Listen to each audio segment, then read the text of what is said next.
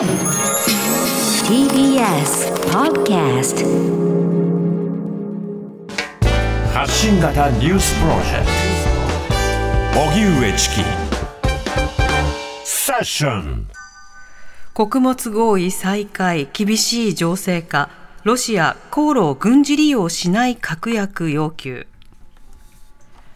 ロシアのプーチン政権によるウクライナ軍事侵攻プーチン政権がウクライナ産穀物輸出の合意を一方的に停止した問題をめぐってロシア国防省は10月31日穀物を運ぶ船舶の安全を保障する回廊を攻撃に利用しないとの確約がなければ合意の履行再開には応じないとする声明を発表しました。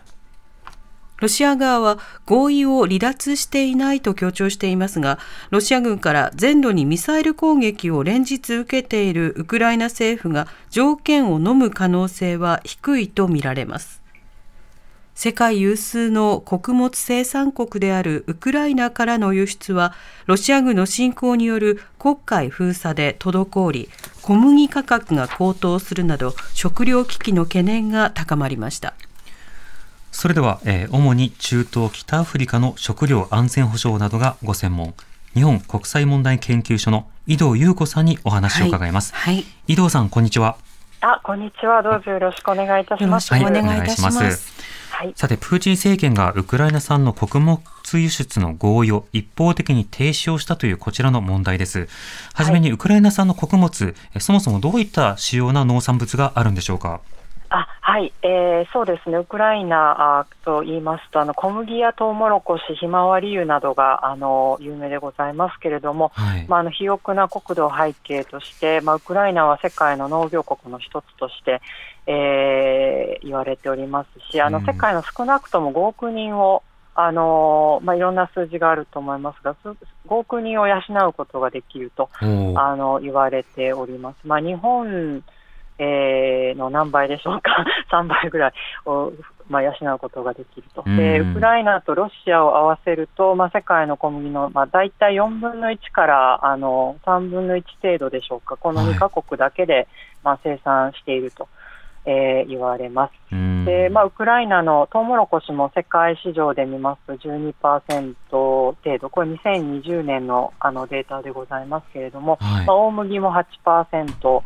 えー、ひまわり油も大体50%以上ですね、輸出してきております。まあ、あの非常に世界への輸出シェアも高いと思います。なるほど。はい、そうしたあの非常にもうあの世界にとっての、まあ、農業大国、重要な場所であるということ分かったんですが、侵攻によってのこの穀物需給、はい、あるいはその輸出に対する影響というのはいかがでしょうか？はいはいあのまあ、これは非常にあの甚大な影響があのまず価格の面で出ていると思いますけれども、はい、あの今年はですね来年からはあの生産面であの供給面であの影響が出てくると、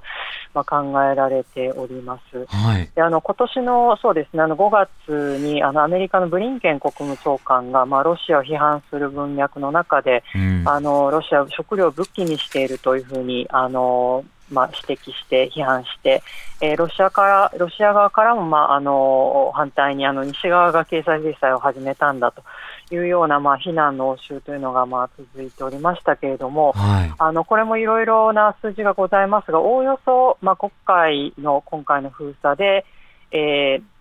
7月22日前までですね、えー、の国会の封鎖で、まあ、2000万トンの あの穀物輸送がまとまったと言われておりまして、はい、あの一時期、まあ、あの小麦とトウモロコシと両方合わせてあの非常に穀物価格があの高騰いたしました。あの10年、えー、14年ぶりという高値をつけたと言われております。なるほど。非常に影響がございます、ね、そうですね。影響大きいですね。はい、そうした中で、今回プーチン政権はですね、ウクライナ産の穀物輸出の合意、これを一方的に停止したということなんですけれども、この狙い、動きはいかがでしょうか？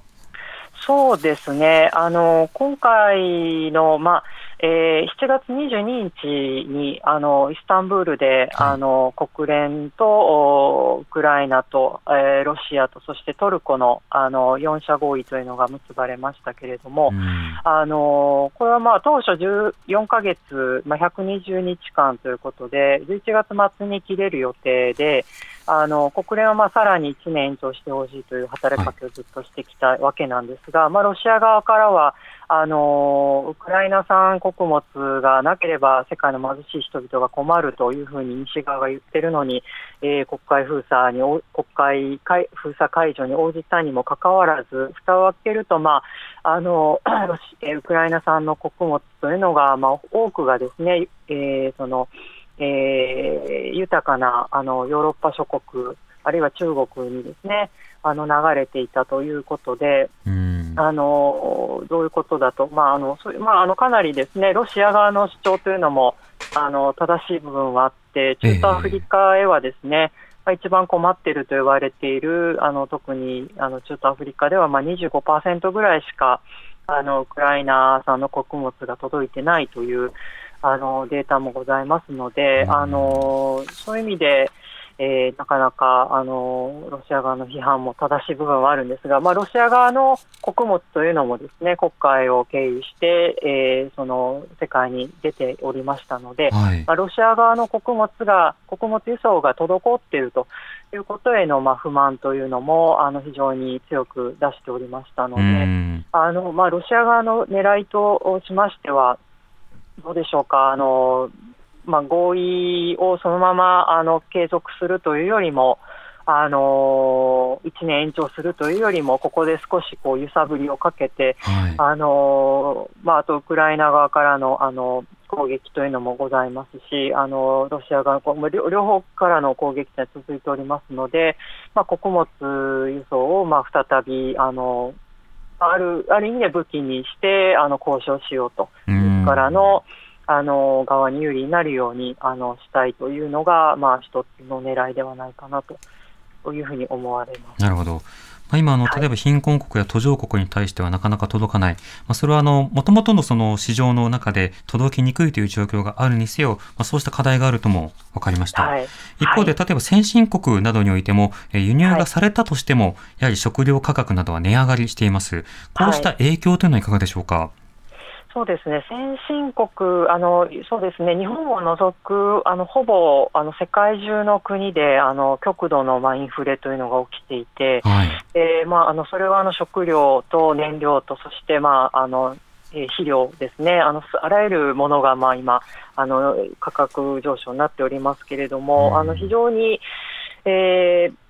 そうですね、先進国の特にやはりあの格差が大きくなっておりますので、はい、あのそこでやはりあの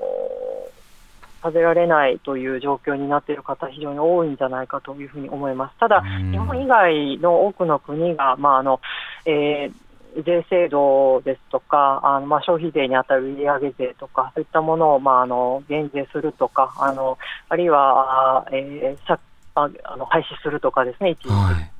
あるいはあのベーシックインカム的なそういったその現金給付をあの、まあ、あの早く手早くですねあの配布するとか、そういったそのあの処置はしてきていると思いますので。はいあのそうですね、まあ、各国の事情状況によるとは思いますけれども、うん、あの特に、まあ、あの脆弱なあ社会層というところに一番打撃が出るんだろうとは思います。はいなので、そこでまあ各国、適切な財政政策、金融政策を打てていくのかどうか、そこがまあ対応に問われているというところですね。はい。はい、井藤さん、ありがとうございました。はい。はい、ありがとうございました。はい。はい、えーにえー、主に中東、北アフリカの食料安全保障などがご専門、日本国際問題研究所の井藤優子さんにお話を伺いました。発信型ニュースプロジェクト。TBS ラディオ905-954おぎゅうえちきセッション